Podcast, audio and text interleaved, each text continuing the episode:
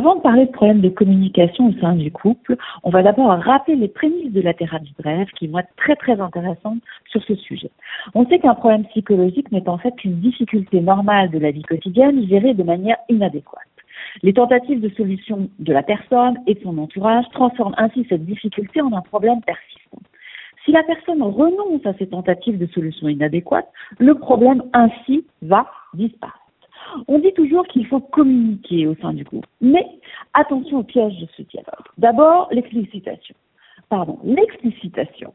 Vouloir expliquer les situations, les contrôler, les planifier peut être utile, mais cela peut aussi produire l'effet inverse.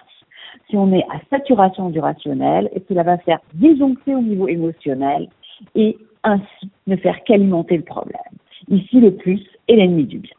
La défense par l'attaque. Souligner les défauts, les erreurs de l'autre, qui, au premier abord, peut apparaître comme intelligent, en réalité va provoquer chez l'autre une réaction de rébellion qui va engendrer de la fuite ou bien de l'agression. Les reproches. La personne va se sentir rabaissée. Cela aussi peut engendrer une réaction de rejet ou d'agression. Le sermon. Puis le fameux je te l'avais bien dit. On a aussi cette délicieuse phrase c'est bien parce que c'est toi. Et ainsi on souligne le sacrifice et on met encore l'autre en position inférieure. Non moins célèbre phrase laisse, je vais le faire ne fait qu'envoyer le message tu es incapable.